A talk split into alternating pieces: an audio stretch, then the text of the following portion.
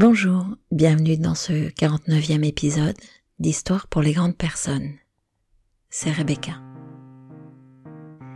Nos pensées créent notre réalité, et d'une façon bien plus poétique.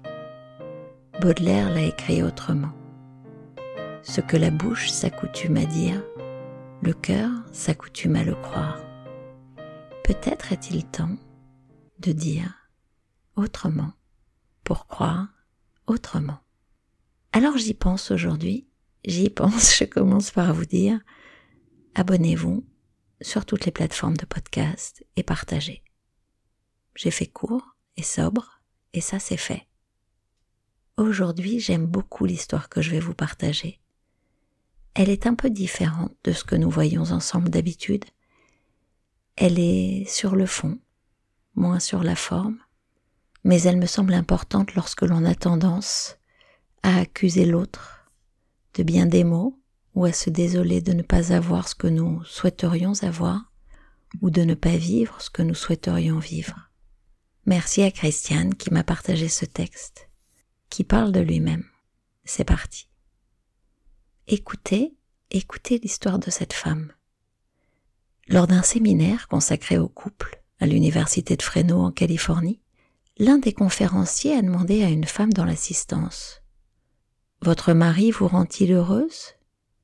Vous rend-il vraiment heureuse ?»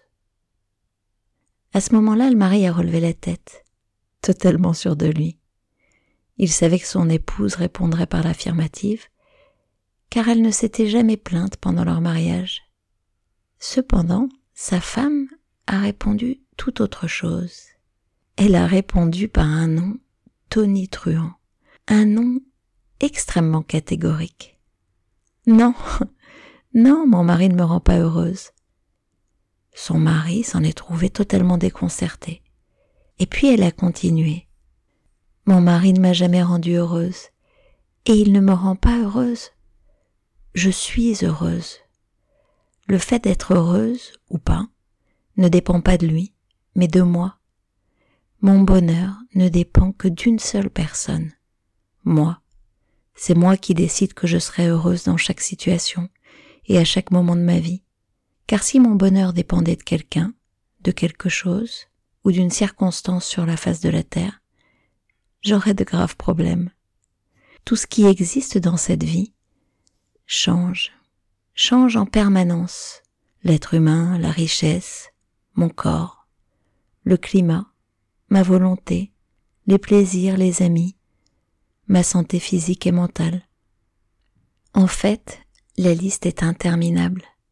Je dois décider d'être heureuse indépendamment de tout le reste. Que ma maison soit vide ou pleine, je suis heureuse. Que je sorte accompagnée ou seule, je suis heureuse. Que je gagne un bon salaire ou non, je suis heureuse. Je suis aujourd'hui mariée. Mais j'étais déjà heureuse célibataire. Je suis heureuse par moi-même. J'appelle des expériences les autres choses, personnes, moments, situations.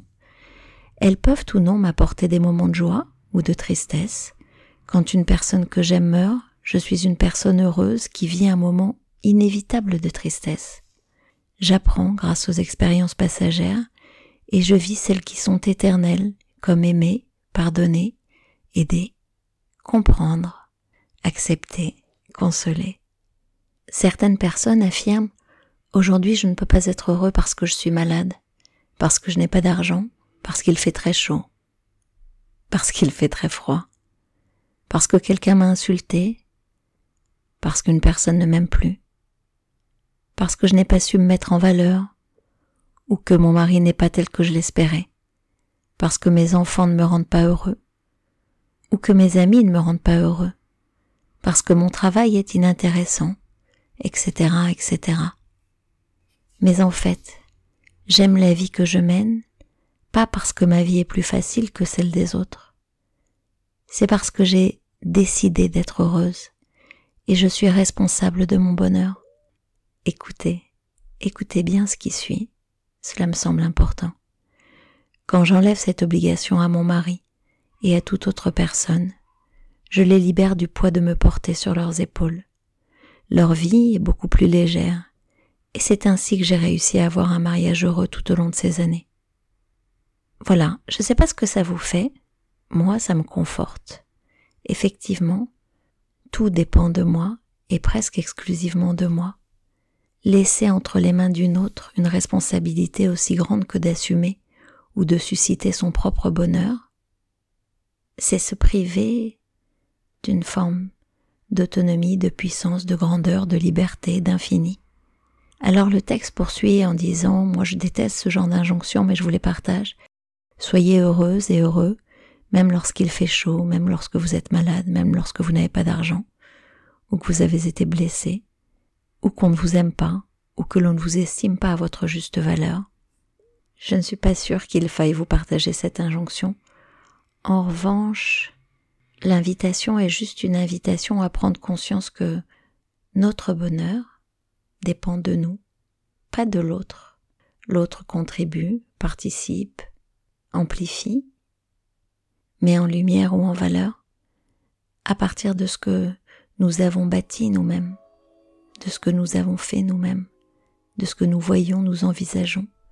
Nous avons terminé pour aujourd'hui. Je ne vous fais donc pas l'autopromo. Merci.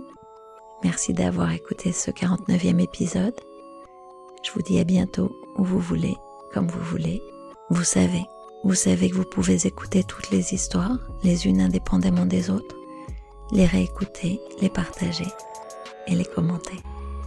À bientôt dans Histoire pour les grandes personnes. Au revoir.